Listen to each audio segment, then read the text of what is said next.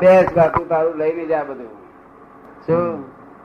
દુઃખ ને કહેવાનું એ બે વાંધો વાંધો તું તારું બધું પેમેન્ટ લઈને જા બધા પેમેન્ટ તો ચૂકી દેવાના ને? મોક્ષે જવું હોય તો પેમેન્ટ ચૂકી દેવાના. મોક્ષે જવું છે કે દેવગતિમાં જવું છે બેન? દેવગતિમાં જવું હોય તો દેવગતિ ચીઠી લખી આલો. મોક્ષ માટે જ્યાં આવે તો મોક્ષ માટે જ આવેલા શું કે છે? મોક્ષ માટે જ અહીં આવ્યા છીએ હા બરોબર. ના સાહેબ ધ્યાન શબ્દ સાંભળેલું છે. ધ્યાન ખાલી ધ્યાન. ધ્યાન શબ્દ સાંભળેલો છે ખાલી ધ્યાન એકલો જ સાંભળેલો છે. અને તે આ ધ્યાન તો બધું બધું આ લોકો જે કરે છે ને ધ્યાન એ તો ખાલી માદકતા છે. શું છે. માદકતા છે. ખાલી. ધ્યાનમાં અહંકારની જરૂર જ નહીં. જો જેમ ગુસ્સાનું ધ્યાન ધ્યાન થાય છે એટલે અહંકારની જરૂર પડે છે? આવી જાય આવી જાય. બધું. સમજ ને? અને ધ્યાન આની મેળે આવી જાય. તો આપણા લોકો કરાવડાવે છે. ત્યારે એકાગ્રતા કહેવાય. પણ એકાગ્રતા એકાગ્રતાને ધ્યાન કે છે આપણા લોકો? તમે સમજ પડે ને? હા. હવે આ ભાઈ છે તમારી પાસે? પૂછો કે શું શું ભણ્યો છે કહે તું? બંદરીનું પૂરું થઈ ગયું છે સર્વિસ કરે છે. તું પણ ભણે પૂછો અને આધી વ્યાધિ ઉપાધિ ભાઈ સમાધિ રહે ને? એને પૂછત ખરા પૂછત ખરા. અમારે તમારે જેવું થવાય કે ના થવાય થયો જ નહીં થયો? એ કહે છે ને આદિ વ્યાધિ ઉપાધિ મારે સમાધિ રહેશે. અમને તો શું કરવાનું રહ્યું મારી જોડે રહેવાનું રહ્યું પણ એને તો બધું દસ દસ મત કરી દીધું ને બધું. અને ઘણા ખરા પુસ્તકો જે છપાયા છે ને તેને લખે છે જ એ બધું. એટલે બધું એને મેં ટાઈપ થઈ ગયેલા બધા પુસ્તકો બધું જ્ઞાન જ આખું ટાઈપ થઈ ગયેલું. શું થયેલું થઈ ગયું. અને આ બધા પુસ્તક વાંચેલા ને એ લોકો એમને માં ટાઈપ થઈ ગયેલું. હા. અત્યારે મહિના બે મહિના રજા લઈને આ કરે છે. કોઈ જાગતો જોઈ લો. ના. આ ઉગાડ્યું આ કે ઊંઘે જાગવું જગત. શું કરે છે? તું દસ વર્ષમાં કેટલું ઊંઘ્યો? ત્યારે તો જાગ્યો દાદા. એક મિનિટે ઊંઘે નહીં. જાગૃતિ નિરંતર જાગૃતિ. જો. આ આ મારે સમજવાનું છે. નિરંતર જાગૃતિ મારે સમજવાની છે. જાગૃતિ મારે સમજવાની છે. હા એ સમજ પણ આ ઉગાડ્યું કે ઊંઘે છે. અને આ બંધારણ કે જાગ્રત છે? નિરંતર જાગૃતિ રહે. આ ઉગાડ્યું આંખે ઊંઘે છે એવું સી રીતે સમજાય? તમને સમજાય છે? ના. કારણ કે બધું આખું જગત ઉગાડ્યું આંખે બધું ફરે છે કરે છે પણ બધું પોતાનું હિત થઈ છે કે અહિત થયું ત્યારે ભાન જ નથી. તો. હિતા હિતના ભાન વગેરે ભટક ભટક કરે છે જેમ પ્રકૃતિ નચાવે છે તેમ નાચે છે. શું છે? પોતાના પુરુષાર્થ કશો છે. પ્રકૃતિ જેમ નચાવે છે તેમ નાચે છે. હા. કેવી રીતે નાચે છે? કેવી રીતે નાચે છે એમ પૂછે છે? અને એ પ્રકૃતિમાં નાચતો નથી. એ પ્રકૃતિ જુએ છે. પ્રકૃતિ કેવો નાશ કરી રહી છે એક નાતા દ્રષ્ટા છે. ઠીક સમજી ગયો. હું પેલો મને જ્ઞાન નતું ને ત્યારે એક ભાઈબંધે કહ્યું કે તમે ડરો છો કે? અમે ના લે દર કહ્યું. તે મેં આગળ ધરેલી. તે બે દિવસ સરકારી આખી પૂરી થતા સુધી આગળ રહેવા દીધી. અહંકારથી બધું કરી શકે. અહંકાર ના હોય તો પછી બધું શરીર એના સ્વાભાવિક હોય. એનો દેહ સહજ હોય કેવો હોય? સહજ સ્વાભાવિક હોય. અને જે દેહ હાલી જાય હાલે નહીં એ અહંકારી બધા. એટલે સમાધિ ધ્યાન અવસ્થા તો અહંકાર થયો અહંકાર એટલે કે આજે કહેવાય છે સમાધિ ધ્યાન એ બધું અહંકારથી છે બધું અહંકાર આ બધા એક જાતના બુદ્ધિના એમાં મનના લેયર્સમાં છે અગર બુદ્ધિના લેયર્સમાં છે. તેમાં છે.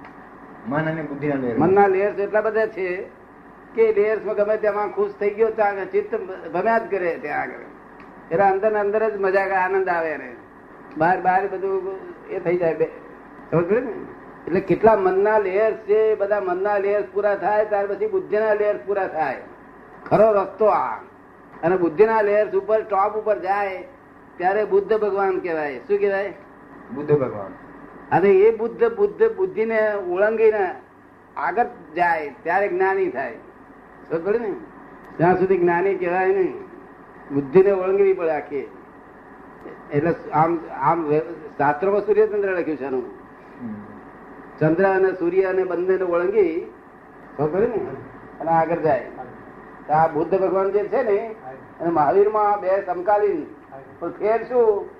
તો બુદ્ધ બુદ્ધિમાં જ રહ્યા. બુદ્ધિના છેલ્લા લેયર્સમાં લાસ્ટ લેયરમાં રહ્યા. પૂરું થઈ ગયું હતું. એક એક જ પગાર આગળ મૂકે તો પોતે ભગવાન જ થઈ જાય. વિતરાગ જ થઈ જાય. શું જોયું? પણ બુદ્ધિના છેલ્લા પગથિયામાં સ્ટેપમાં રહ્યા એટલે બુદ્ધ કહેવાય. આ બુદ્ધ ને મહાવીર ને બેને જોડે બેસાડીએ અને અહીંથી કોઈ માણસ મહા દુઃખી હોય પતવાળો બધો રોગવાળો, ભયંકર એમ લઈ જતા હોઈએ તો બુદ્ધ ને કઈ અસર થાય કે ના થાય? શું અસર થાય? દયા આવી તેને દયા મહાવીર ને દયા ના આવે. જેને દયા આવે તેને દુઃખ થાય તો જ દયા આવે. બરાબર છે. કોને દયા આવે? એ દુઃખ થાય તેને દયા ના આવે. આ બે માં તે આ એટલે બુદ્ધિ ઇમોશનલ કરે. શું થાય? ઇમોશનલ અને આ મોશનમાં રહે નિરંતર એમાં કરુણામાં જ. આપને સમજાય છે? એ દયા જે છે ને. તે પહેલું પેતાને દુઃખ થાય તારે હોમાનું હોમાન જોતા પોતાનું દુઃખ થાય ને તારે પોતાનું દુઃખ દયા આવે. ક્યારે આવે પોતે બીજાનું દુઃખ જોઈને પોતાને દુઃખ થાય ત્યારે દયા આવે હા તારે દયા આવે. તે મહાવીરને અરે બુદ્ધરે છે ઇમોશનલ થઈ જાય ને ભયંકર દુઃખ થાય માવીને કશું ના થાય કારણ કે જ્ઞાની પુરુષ કહેવાય તીર્થંકર પુરુષ કહેવાય જ્ઞાની નો બુદ્ધિ બિલકુલ ના હોય એનું નામ જ બુદ્ધિજ્ઞાની હમ. નહીં તો ત્યાં સુધી બુદ્ધ ભગવાન કહેવાય. બુદ્ધ ભગવાન જ કહેવાય. એને ખોટું તો ના જ કહેવાય. એક કારણ કે એક કે બે સ્ટેપ જ આગળ રહ્યા છે. બાકી કોઈ રહ્યું નથી. તો છતાંય બુદ્ધે છે તે આત્મા આખો જાણ્યો નહીં. એને આત્મા ક્ષણિક આત્મા કહ્યું. શું કહ્યું? ક્ષણિક આત્મા. ક્ષણિક ક્ષણિક કહ્યું. ક્ષણિક કહ્યું. આત્મા ક્ષણિક છે કે છે.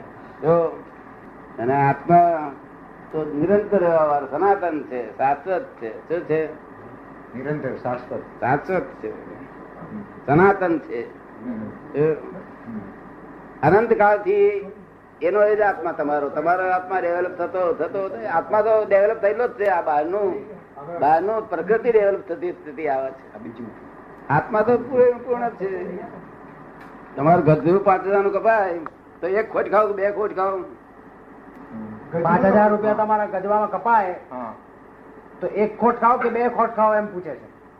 એક જ બે શું તું કેટલું ખાવ એમણે એક જ ખાવું કે છે. તું તું કેટલું ખાવ એક.